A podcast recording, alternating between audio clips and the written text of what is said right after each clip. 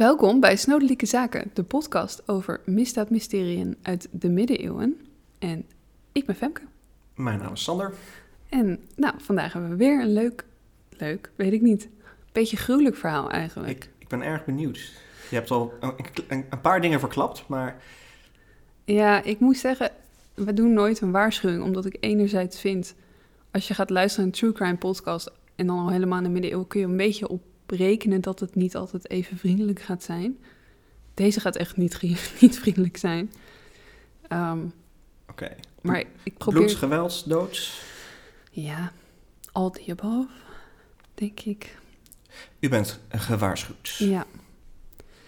We gaan, eh, dat is ook nog wel even interessant om te zeggen, we gaan naar de jaren 80 van de 16e eeuw. Dus dat is eigenlijk, kun je een beetje over discussiëren in hoeverre dat nog middeleeuwen is. Ja, iedereen die eh, heel erg stellig beweert dat het wel of niet middeleeuwen is, heeft eigenlijk sowieso ongelijk. Ja, Ehm, want je kunt argument voor beide aanvoeren eigenlijk. dat, dat denk ik ook. Eh, de omgang van middeleeuwen naar renaissance is niet iets wat van de ene op de andere dag plotseling gebeurt. Ja. Ehm, dat is heel geleidelijk en dat, dat komt voort uit ontwikkelingen die zich al eeuwen daarvoor afspelen. En ook, we zien die, die omwenteling, om het dan maar zo te noemen, ook in verschillende gebieden in Europa op verschillende momenten. ja, en dat hangt ook heel erg vanaf van waar je dan interesse hebt uiteindelijk. Ja. Eh, want niet ieder aspect van het leven of van de samenleving verandert natuurlijk even, even snel. Ja. Ehm, dus ja, dan kom je gewoon op verschillende punten uit. ja, en heel flauw gezegd, ik vond dit ook een te, te ja, indrukwekkend onderwerp om te laten liggen. Dus ik vond dat hij er gewoon bij moest. Bij deze Bij deze. 16e eeuw is gewoon middeleeuwen. Ja, maar heel veel later dan dat gaan we niet hoor, jongens. Beloofd. Goed, ik zei al, het zijn de jaren 80 van de 16e eeuw. En we treffen een gezelschap van twee mannen en een vrouw die een wandeling maken in een bosrijke omgeving van Bedburg. En Bedburg is een dorpje in de buurt van Keulen. Ze zijn in, ja, op dat moment het Heilig Roomse Rijk. Ze zijn een beetje op hun hoede, omdat er de laatste tijd in die omgeving echt veel mensen vermist raken. En soms worden deze mensen ook nooit teruggevonden, maar soms worden er in de omliggende velden lichaamsdelen aangetroffen van deze mensen. Maar ze zijn met z'n drieën, dus ja, ze wanen zich wel betrekkelijk veilig. En ze keuvelen wat terwijl ze genieten van de namiddagzon, wanneer er dan in de verte iemand naar hen lijkt te roepen. Maar ze kunnen niet zien wie dat is. En het is eerst niet helemaal duidelijk, maar opeens herkent een van de mannen in het gezelschap zijn naam. Herman, Herman. Het gezelschap stopt en overlegt. De man die door het geroep wordt aangesproken, Herman, die zegt: Dit moet een vriend zijn van mij die een grapje wil uithalen. Ik heb hier geen zin in. Weet je wat ik doe? Ik ga gewoon even een stukje eh, loop ik vooruit en dan, dan. Want hij waarschijnlijk wil hij ons aan het schrikken maken. Dus als ik dan een stukje vooruit loop en dan, dan, kom, dan draaien we de rollen om. Dan eh, maak ik hem aan het schrikken. Dus als jullie hier wachten, dan, ga ik daar even heen. Dus dat doet hij. En hij loopt zo het bospad verder op. Hij gaat naar links en hij verdwijnt uit het zicht. En die twee die blijven wachten. En wachten. En de minuten verstrijken. Maar hij komt niet terug. En ze raken dat wachten een beetje beu. Dus de tweede man die zegt, ja, het is wel een beetje welletjes. Ik ga nu eens kijken waar Herman blijft en zijn vriend. Want misschien willen ze deze grap nu uitbreiden. Ik heb hier geen zin in. Ik ga ook kijken hoe het zit. Dus die tweede vriend, die loopt achter Herman aan, zelfde route. En eh, gaat kijken wat er gebeurt. Die vrouw die blijft dus alleen achter. En eerst is ze betrekkelijk kalm. Maar nu denkt ze, ja, misschien is hier iets aan de hand. En het is natuurlijk al een tijdje niet zo veilig in de omgeving. Dus opeens, alsof het, alsof het donderslag bij heldere hemel, denkt ze: shit, dit is niet goed. Als die twee mannen niet terugkomen, allebei, en ik ben hier alleen, dit, is, dit, dit is, kan niet goed zijn. Ik moet hier weg. Dus ze draait om en ze zet al haar kracht en, en, en moed in om zo hard mogelijk de tegenovergestelde richting uit te rennen, terug naar Bedburg. En ze kijkt niet om. Maar opeens hoort ze toch langzaam dat er iets nadert en dat haar langzaam aan het inhalen is. En enkele dagen later treffen enkele inwoners van Bedburg twee zwaar verminkte lichamen van de mannen in het bos aan. Herman en deze man zijn op gruwelijke wijze om het leven gekomen. Hier zijn we. Arme Herman. Nou, niet alleen Herman. Ja. Ja, Weten we de naam van de tweede ook? nee, alleen Herman. En ik moet zeggen, voor dramatisch effect. Want het verhaal vertelt alleen dat een van de twee wist dat zijn naam werd geroepen. En ik vond het bij het vertellen een beetje stom als ik dan geen naam had. Dus ik heb een eh, gemiddelde Duitse naam uitgekozen. Maar je had ook gewoon Gustav kunnen doen. Had gekund, Pitta. Ja, Maar het werd Herman. Ja, Oké. En dan is dus de, de vrouw, neem ik aan, is veilig terug aangekomen om dit te kunnen vertellen. daar komen we nog op terug. Oké. Ja. Maar eigenlijk moeten we eerst een stukje terug in de tijd, omdat het dus al lange tijd mis is. Niet alleen in Bedburg, ook in Epperath. Dat is een soort klein gehuchtje, nou, ook naast Bedburg en eh, Keulen zelf. Deze regio zijn meerdere ehm, berichten over ja, onrust. Ehm, in eerste instantie boeren die klagen dat hun vee steeds vaker wordt aangevallen. Dus lammetjes, kalveren, maar ook volwassen schapen en koeien, die zijn de pineut. En op zich is dat nog wel te verklaren, want het is een bosrijke omgeving. Dus dat daar wilde dieren leven, eh, dat, dat is evident en dat Ja, kan ook wolven, logisch. eh, Exact, beren. kan allemaal. En men denkt ook, ja, we hebben gewoon pech. Eh, er is een wild dier wat ons vee aanvalt. Maar op den duur worden er ook steeds mensen, vaak kinderen, maar ook eh, vrouwen het slachtoffer. Ehm, nou ja, wat ik al zei, die inwoners van, van deze drie gemeentes vinden dus steeds vaker armen en benen in de omgeving. Eh, ze weten ook echt wanneer er iemand vermist raakt. De kans dat die persoon terugkeert, dat dat heel klein is. En ehm, inmiddels staat de teller op 13 kinderen die verslonden zijn aangetroffen. Zo. En eh, weten ze ook dat een onbekende dader twee zwangere vrouwen van het leven heeft beroofd. Dus dat is al een behoorlijke Ja. optelsom aan het worden. Maar dus ook twee. Je zou dan denken bij kinderen bijvoorbeeld dat zo'n. eh, ja, een beest of iets zich richt op de, de, de, de wat zwakkeren die zich niet zo goed kunnen verdedigen. Ja, ja en heel Ehm. lullig gezegd, vrouwen net zo goed. Ja, Ehm, ja, zeker als je klein van gestalte bent en niet heel fors weinig kracht hebt, dan kun je net zo goed ten prooi vallen van, aan een wild dier. Dat is helemaal niet raar. Dus men Nee. weet niet zo goed wat ze hiermee aan moeten. Dat is wel duidelijk. Maar dat ze zich hier onveilig door voelen, is ook heel logisch.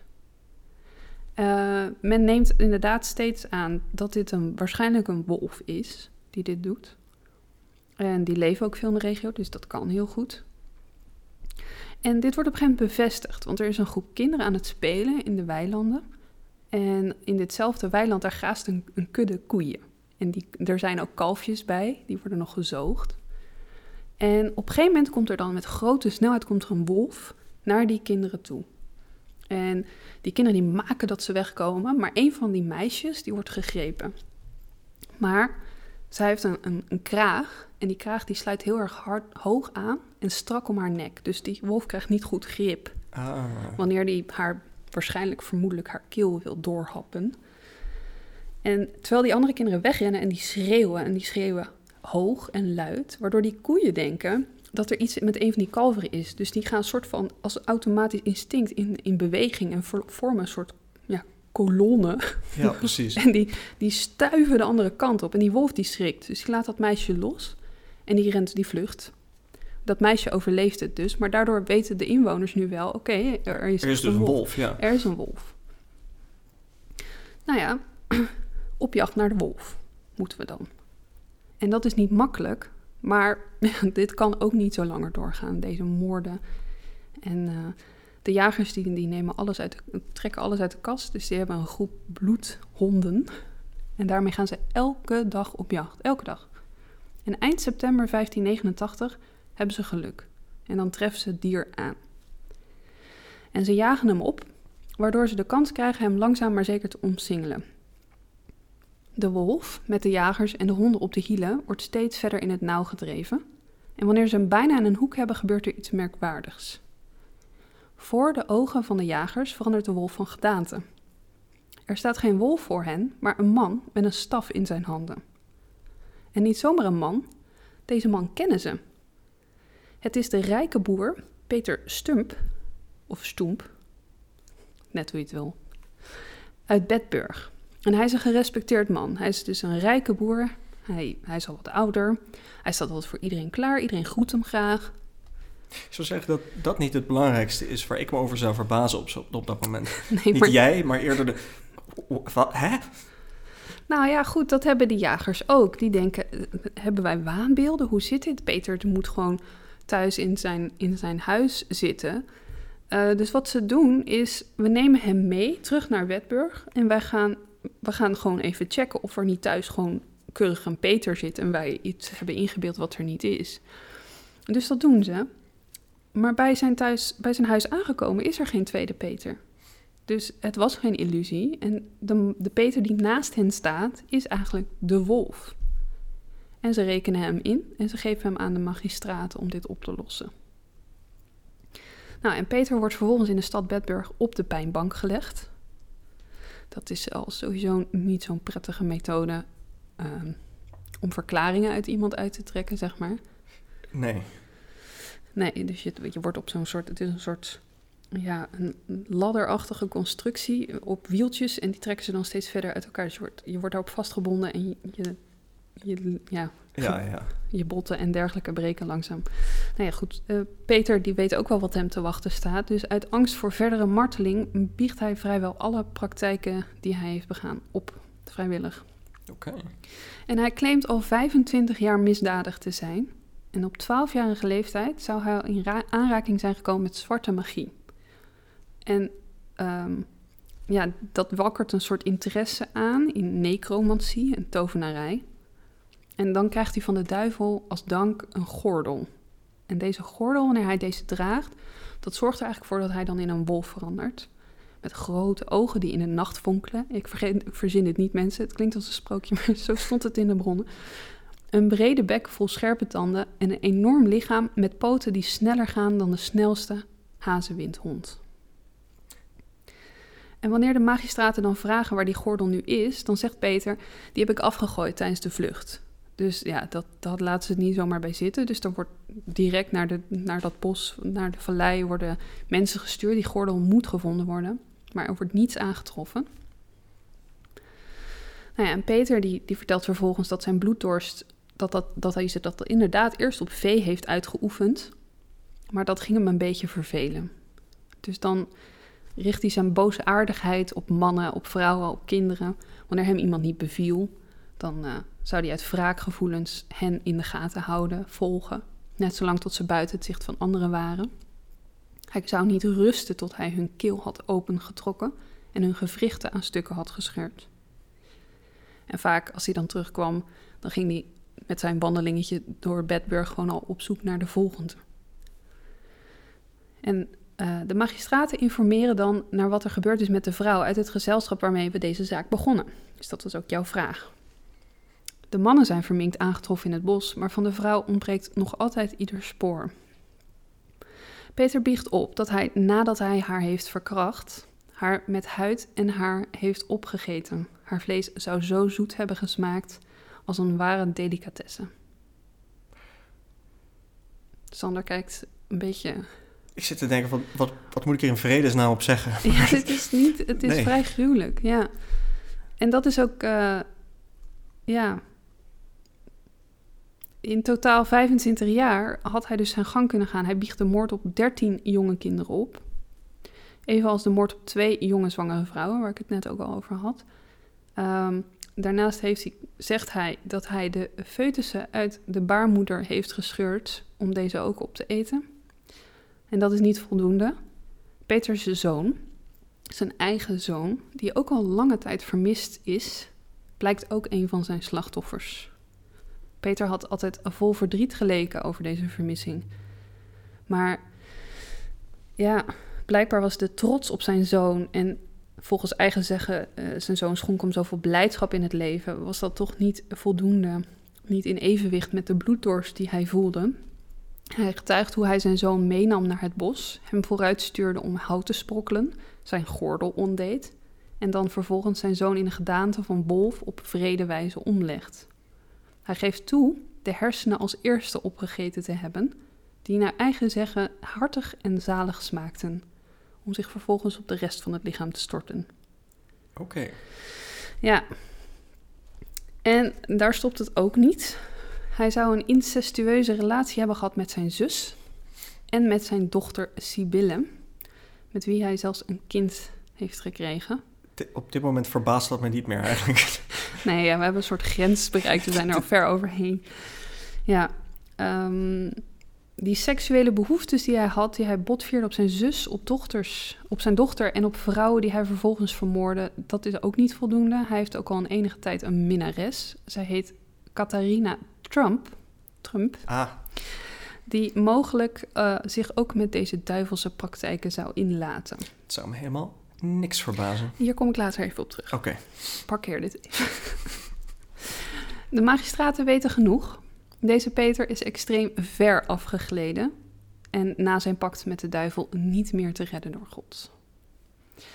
Hij is een serieverkrachter, een seriemoordenaar en kannibaal, maar eigenlijk nog erger. Hij is in dat alles, in hoedanigheid van een wolf, eh, ja, heeft hij zich ingelaten met dui- duistere tovenarij. En dat weegt eigenlijk misschien nog wel veel zwaarder dan de daden op zichzelf. Dus hij wordt ter dood veroordeeld en het vonnis wordt voltrokken op, I kid you not, 31 oktober 1589. Belangrijk, ja. Ja. Vele hoge edellieden en geestelijke trekken naar Bedburg om de executie bij te wonen. Er wordt besloten Peter te radbraken. Dat is ook niet best. Dat houdt in dat je wordt vastgemaakt op een wiel, waarbij, waarbij bij Peter, dat is niet standaard, maar wel gebeurt bij Peter, met een gloeiend hete tang op tien plekken het vlees van zijn botten wordt getrokken. Waarom tien, dat weet niemand.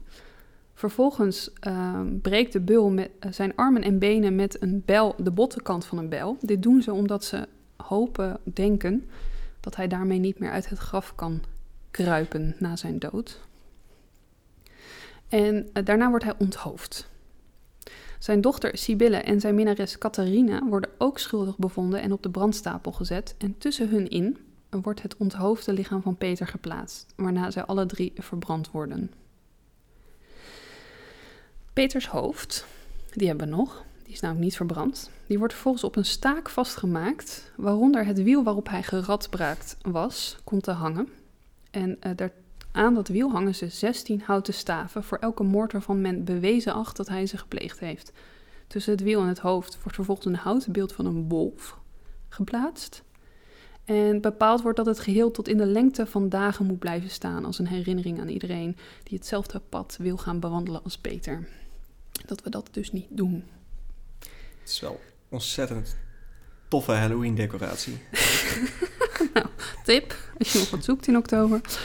Ja, maar wat mijn probleem hier een beetje bij is, en ik kan me voorstellen jij ook Sander en misschien de luisteraars ook, dit is een verhaal wat wij nu echt zouden afschrijven als pure fantasie. Ja. Een man die verandert in een wolf door magie. Ja, ja en vooral ook dat het, het bekennen eh, van, van zo'n hele reeks gedetailleerde zaken, Ja, die misschien ook verder gaan eh, dan strikt no- noodzakelijk voor zijn eh, om zich eruit te redden, bijvoorbeeld. Of, eh, ja ik, vind ik vind er een hoop op aan te merken. En in, in eerste instantie toen ik hier de onderzoek naar deed, dacht ik ook... Ja, is dit wel, is dit wel waar? Klopt dit wel? Dus ik wilde eigenlijk even duiken in de bronnen om hier iets meer over te kunnen zeggen. En de meest uitgebreide bron die het verhaal van Peter vertelt, dat is een pamflet van 16 pagina's, gepubliceerd in Londen in juni 1590. Dat is dus niet zo heel lang nadat het, de, de, de, de gebeurtenissen ge- ja, plaatsvinden volgens dat pamflet. ja. Ehm, En ook trouwens even daarbij, dat volgens mij is, eh, weet ik dan niet heel zeker of het in de 16e eeuw ook nog zo is. Maar in ieder geval in de 15e eeuw, eind 15e eeuw, is er veel handelscontact tussen Keulen en Londen. ja, Ehm, nou en dat is ook wel interessant, want het pamflet is Engelstalig, maar vertelt wel een vertaling te zijn van een Duitse variant die niet bestaat. Dus, of ja, op, tot op heden in ieder geval niet Ja. eh, gevonden is. Dus dat hebben we nu niet. Er zijn twee kopieën van, eh, beide herontdekt in de jaren 20 van de vorige eeuw. Ik wil daarbij wel al opmerken dat dit pamflet heel erg moralistisch eindigt. Ik heb het even vrij vertaald. Dit, beste lezer, heb ik opgeschreven als de ware verhandeling van deze slechte man Stubbe Peter, waarvan ik wens een waarschuwing te zijn voor alle tovenaars en heksen, die onwettig hun eigen duivelse verbeelding volgen tot de totale vernietiging en verwoesting van hun eeuwige zielen.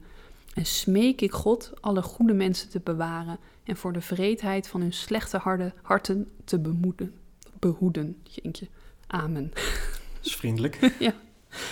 Ehm, hierbij, dit bevestigde aanvankelijk ook een beetje mijn gevoel. Dat ik dacht, hier wordt een soort moralistisch verhaal geschetst om Ja. mensen een les te leren. Ja, al zou ik daar wel... ehm, er zijn natuurlijk ook heel veel verslagen van eh, zaken die, waarvan we weten dat die gebeurd zijn. Bijvoorbeeld, weet je, ook waar ik veel onderzoek naar doe, is een, eh, een kaping. En daarvan zijn eigenlijk ook allemaal versies verschenen in kronieken... Mhm. eh, die inderdaad ook heel erg duidelijk zo'n boodschap hebben. Ja, Eh, dus, dus eigenlijk het bestaande verhaal is dusdanig gevormd... dat het aansluit bij zo'n moralistische boodschap. ja. Dus het, het hoeft niet per se Nee, natuurlijk. Nou ja, en dat is ook het lastige. Ehm, om terug te komen op dat, die Duitse achtergrond. Er worden ook daadwerkelijk namen genoemd, ook Duitsstalige namen. Mensen, Duitsers die in Londen leven, die dan eh, familie zijn en brieven uitwisselen met mensen in Bedburg die erbij waren eh, bij de executie. Of in ieder geval het hebben meegekregen, omdat het natuurlijk al nogal heftig nieuws was toen. Ja, En het is niet de enige bron. Want er zijn verschillende pamfletten op broadsheet formaat. En eh, voor mensen die niet weten wat dat is, eh, de grote kranten, zoals je ze tot, nou ja, ik denk 10, 15 jaar geleden ook nog wel had, bijvoorbeeld de NRC, of die enorme grote krant, dat is broadsheet formaat.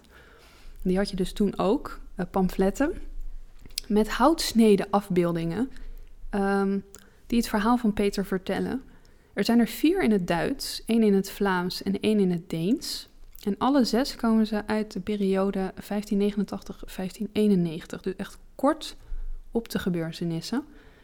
En eh, die houtsneden zijn ook wel leuk. Die gaan we zeker plaatsen, want dat zijn plaatjes van het hele verhaal. Bijna een soort stripvorm. oh ja, ja, ja, ja. Dus ehm, ja, vrij visueel eh, Peters daden en einde. Ehm, maar daarnaast ehm, hebben we ook nog, even kijken. Ja, de Nederlandse chroniekschrijver Arnoldus Bugelius, of eh, Arnoud van Bugel, die reist in deze periode naar Italië en weer terug en beschrijft op zijn terugreis een ontmoeting met een ooggetuige van Peters proces in 1591. En Peters daden en veroordeling worden genoemd in het dagboek van een bekende, ja, een hoge, hoge pief, een, magistraat uit Keulen, Herman von Wijnsberg. En die houdt per dag bij wat er in de regio gebeurt en is dus echt een bron uit die tijd. En hij beschrijft dat Peter is veroordeeld op 31 oktober. En hij noemt enkele van de moorden, zoals die op de kinderen, maar ook de ontucht met zijn dochter. En hij vertelt op precies dezelfde wijze hoe Peter aan zijn einde komt. Maar ehm, Herman spreekt ook wel zijn twijfel uit over deze zaak. Hij zegt dat hij dat magische element van de verandering van gedaante in een wolf, dat vindt hij moeilijk te geloven. Dus dat is wel interessant dat een tijdgenoot wel de gebeurtenissen verhaalt, Ja, maar toch ook wel aangeeft, ja, ik weet dat niet zo goed of dat wel klopt. En dat is ook een beetje waar, het pad waar ik dan een beetje op ga. Kan het zijn dat Herman gelijk heeft en dat Peter eigenlijk gewoon een verschrikkelijke seriemoordenaar is? En ja, eigenlijk vergelijkbaar met hoe we ze nu helaas in het heden of in de afgelopen eeuwen ook wel vaker hebben gezien. Moordlustige mannen. of het is inderdaad een, een versmelting van meerdere eh, verhalen. Eh, de wolf, die misschien een tijdje lang een eh, gemeenschap geteisterd heeft. Zeker, en een moordenaar die misschien hetzelfde heeft gedaan. ja. Eh, want uiteindelijk als je naar bepaalde eh, ehm, momenten gaat, zoals bijvoorbeeld de jagers die hem zien veranderen. Mhm. eh, daarvan zijn natuurlijk alleen dat setje eigenlijk getuigen. Ja, en Peter die uiteindelijk zelf dingen eh opbiecht, wat ook eigenlijk nog niet eens waar hoeft te zijn. nou ja, en dat, hij doet dat onder marteling. En Ja. dat is een beetje het lastige. Met, met wat, dat zien we ook wel vaker in de middeleeuwen en daarna. In hoeverre biecht je iets op omdat je er van af wil zijn? En zeg je dan maar gewoon wat ze willen horen? Ja. Er is een specifieke psychose trouwens. eh, van mensen die denken dat ze wolf of roofdieren zijn. Ik heb ook online gevonden dat er is, dat is geopperd voor hem. Ja. Ja, Ik denk eigenlijk dat je daar...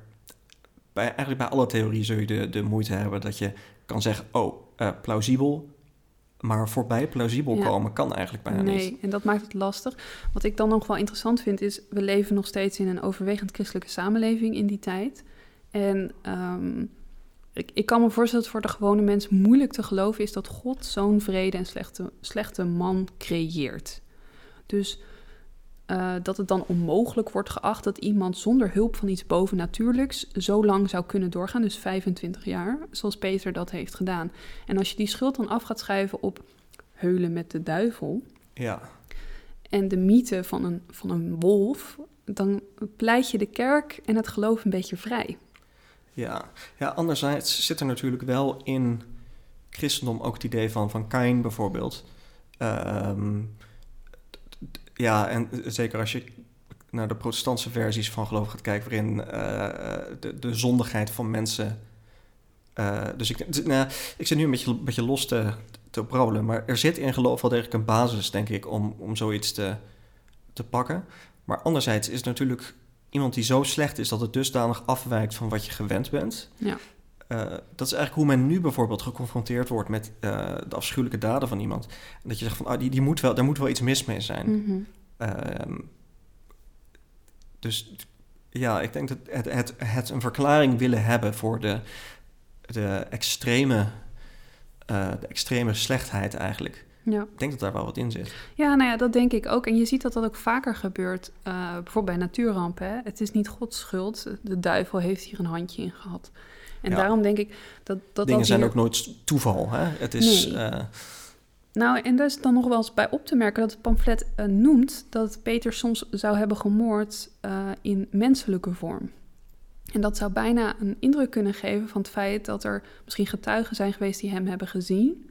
En aan de andere kant lijkt dat ook niet heel waarschijnlijk, omdat die, ja, het vrij lang duurt voordat ze hem pakken en blijkbaar pas als hij van wolf tot mens verandert, doorhebben dat hij het is. Maar goed, dat, dat kunnen we niet meer achterhalen. Maar ja, misschien geeft het wel enige geloofwaardigheid aan het idee dat hij gewoon een nare moordenaar is. Gewoon een gruwelijke man. Ehm, nou, daar is ook nog wel interessant dat het Engelse pamflet, als je puur kijkt naar de psychologie, wat wil je als schrijver bereiken bij je lezers? Ehm, hij wordt maar liefst 14 keer wicked genoemd. En Oh, ja. 19 keer wordt het woord cruel of cruelty gebruikt. En ja, die schrijver lijkt echt een duidelijk doel voor ogen te hebben met die tekst.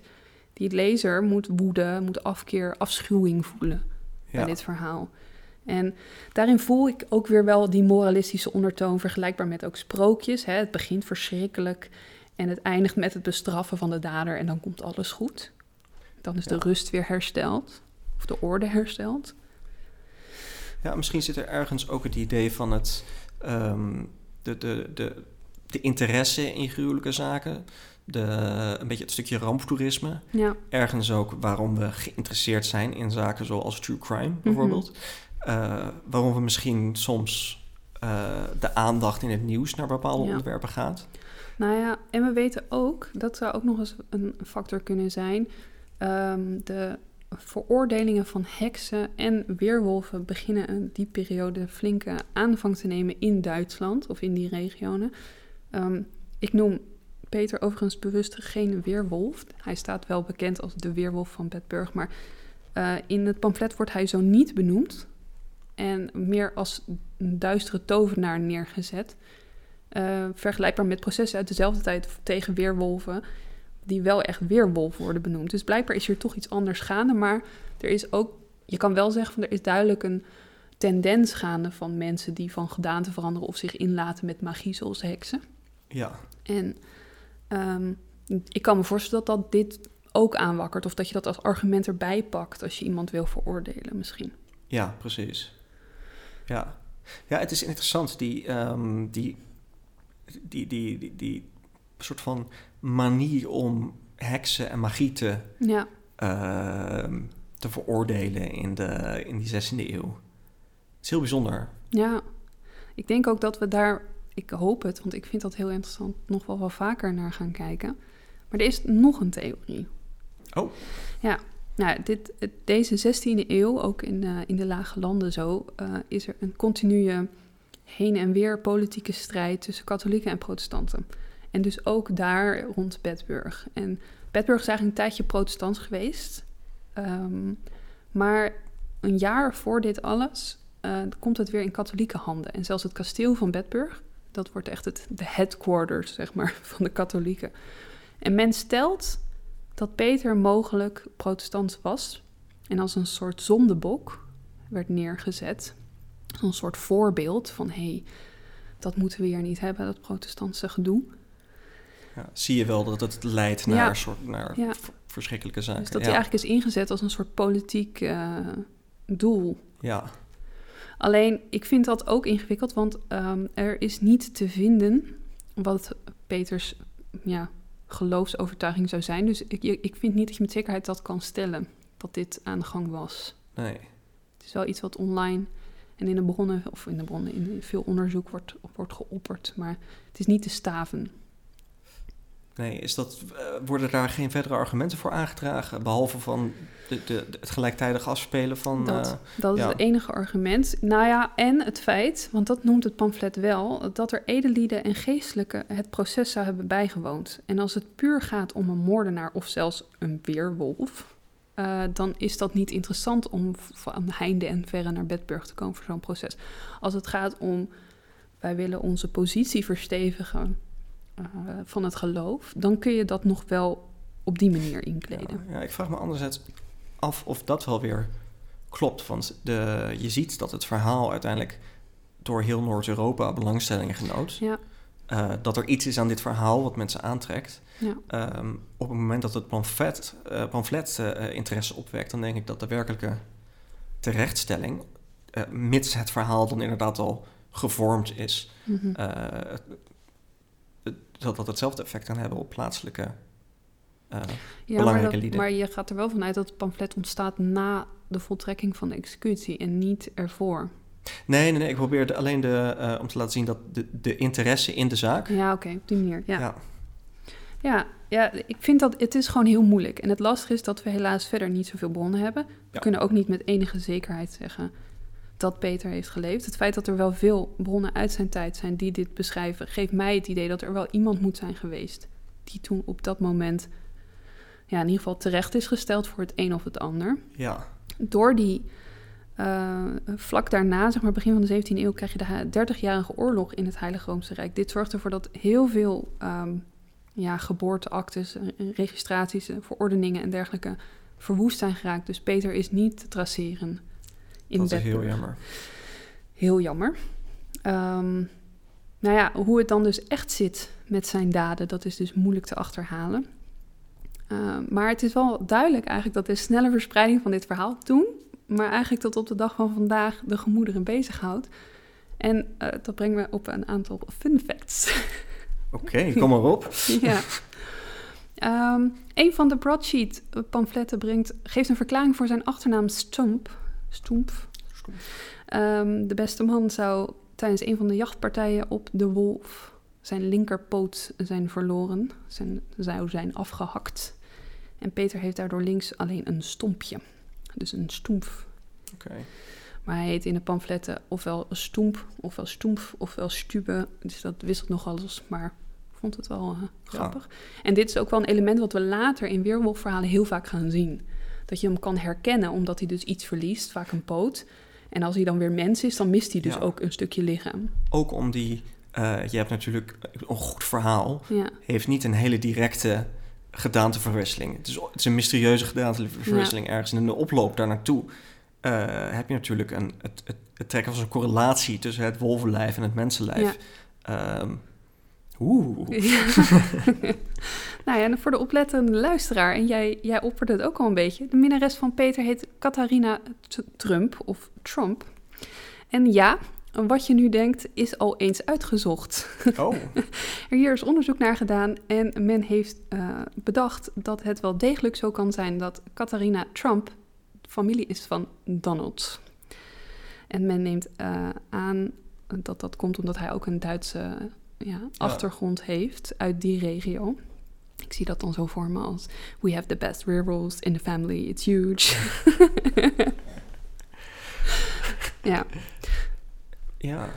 Was zijn, is zijn naam Trump niet... ja, het was Trump volgens Trump? mij. Ja, Maar goed, dan kom je op natuurlijk dat die namen, dat zien we bij Peter ook, verschillende variaties in spelling hebben in Ja, verschillende precies. documenten.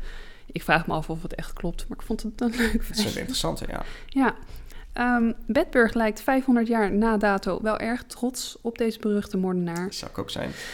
Ik heb hierover nagedacht en ik vond dat dus, een, als je er ook echt even al je gevoelens erbij loskoppelt, een beetje gek. Als je eventjes de soort van de, eh, de sexy Twilight weerwolf loslaat, Ja, dat in een apart hokje in je brein stopt. Ja, misschien zie ik het ook wel. Dan. Ja, want wat is het geval? Er is een heuse wandelroute, 10 kilometer, en dat brengt je langs alle highlights in het verhaal. Je kan hem ook opsplitsen in twee losse delen van vijf, mocht je nog niet zo gevorderd zijn. Eh, maar goed, stel je voor dat je dit doet in het heden. Hè? Je pakt een, een verschrikkelijke moordenaar ehm, en je gaat, daar, je gaat daar tours op zetten. Of, Ja. of dat, je kan het dan bijna niet voorstellen. Ja, je hebt het natuurlijk, en dat is sowieso een raar iets. Je hebt het bij, eh, ehm, eh, god, hoe heet die ook weer? Jack the Ripper. Mhm. Maar dat is natuurlijk ook langer geleden. Nee, ik En denk dat het dat- dat ja. is. Het, die vreemde ervaring dat als iets, hoe langer iets geleden Ja. is, hoe minder reële uitwerking het heeft. Ja. En Nou, hoe meer het stereotypen worden. En Ja, nou ja, aan de andere kant, als ik er nu over nadenk, als je bijvoorbeeld denkt aan de Manson family, die gekke vent Ja. met zijn secte die dan mensen heeft vermoord in, in LA, volgens mij in Hollywood. Ehm, ik, het zou me niet verbazen als je daar een bustour kan doen of zo. Maar ja, ja, het- toch dat je, dat je eigenlijk iemand die zo gruwelijke dingen heeft gedaan. Want laten we er dan voor het gemak maar even uit, van uitgaan dat, dat Peter dat toch wel op zijn geweten heeft. En dat je dat eigenlijk viert ja, door een, eh, een wandeling. Maar ik moet wel zeggen, ik wil de wandeling nu ook doen. ja, precies. We plaatsen hem in de beschrijving. En als laatste is Peter eh, als serial werewolf killer, om hem maar even zo neer te zetten, een enorme inspiratie voor vele verhalen. Er wordt aan hem gerefereerd in verschillende boeken, in The Exorcist, Oh, eh, in tv-series, in podcast, waaronder nu deze. Ehm, en er zijn verschillende liedjes, vooral metal, over hem gemaakt. Ja, het zal het niet. Dus eh, ja, dat is Peter, de geniaal. wolf van Bedburg. Ja, iets waar... eh, ja, ik weet, het is een beetje een losse gedachte, maar de, de rol sowieso van de wolf in heel veel eh, volksvertellingen en, eh, eh, ehm, en verhalen als dit is natuurlijk ontzettend interessant. Ja, Want wolven zijn sowieso, zeker de eenzame wolf, die Mm. eh, eh, spooky, ja, je ziet hem niet, hij is gevaarlijk. En dat is, eh, volgens mij zijn er ook diverse structuralistische ehm, onderzoekers naar, naar fabels en dergelijke. Trekken er allemaal verbanden tussen ja, over hoe onze diep gewortelde angst voor de, voor de wolf, waar we uiteindelijk een leefomgeving lang mee hebben gedeeld, ja, eh, dit soort verhalen heeft geïnspireerd. Maar, ja. Het is natuurlijk een heel intrigerende materie. En eh, ja, het geeft een kant aan dit verhaal, nou ja, waar we het net ook over hadden, waar we niet helemaal kunnen achterhalen hoe het nu zit. Ehm, wat mogelijk gebruikt kan zijn om, een, om ja, een verklaring te geven voor verschrikkelijke daden van die man. Of om ja, moralistische boodschappen over te brengen naar, naar het publiek, naar je inwoners. Ehm, we gaan het niet weten, maar het is wel, ja, het is wel heel erg fascinerend. Wat ook een grappige kanttekening is trouwens, is dat we staan er nu inderdaad bij stil hoe ehm, we, we niks met zekerheid kunnen zeggen. Nee. Eh, bij sommige andere zaken die je in geschiedenis tegenkomt, eh, zeg je dat bijvoorbeeld niet, maar omdat de stof niet zo superboeiend en, eh, en paranormaal is, eh, eh, valt minder snel op.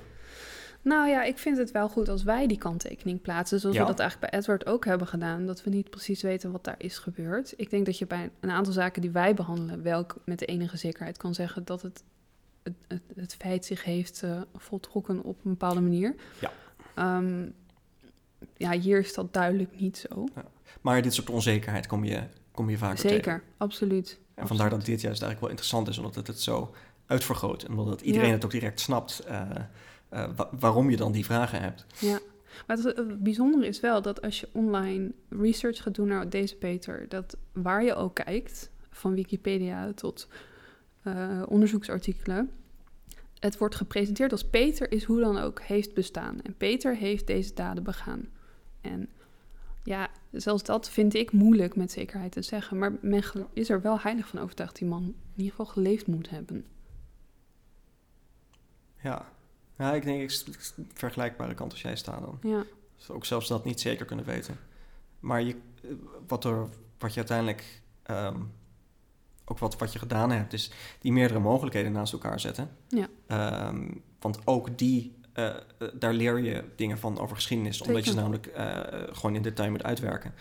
Uh, en je hebt natuurlijk het, een, een andere tak, is de, het kijken naar die pamfletten en welk effect dat op mensen heeft. En, de, en dus er is heel veel waar je wel degelijk met zekerheid dingen over kunt zeggen. Ja. Nou ja, goed, feit is dat, dat kortop de daden, in ieder geval supposedly daden, dit al een enorme vlucht neemt over ja. Europa heen. Dus ja, zijn, zijn uh, ja, legacy is groot eigenlijk. Toen al en, en nog steeds. Ja, heel, uh, heel boeiend. Ja. ja, ik denk dat dat het verhaal concludeert ja. van Peter. Ja, en, ik ken uh, toevallig een Peter. Ik zal hem eens even vragen. Heeft hij ook wolfachtige trekjes? Ik weet het niet. Huh. Als, hij, als hij luistert nu, kappen. Kappen, Peter. nee, Peter. Goed. In ieder geval bedanken we je weer voor het luisteren. Ook ja. Peter. En uh, tot de volgende keer. Tot uh, de volgende keer. Vond je dit nou een leuke podcast? Het helpt ons enorm als je onze podcast een recensie of waardering geeft via jouw favoriete podcast-app. Volg ons op social media. Je kunt ons vinden op Facebook en Instagram onder Snodelijke Zaken.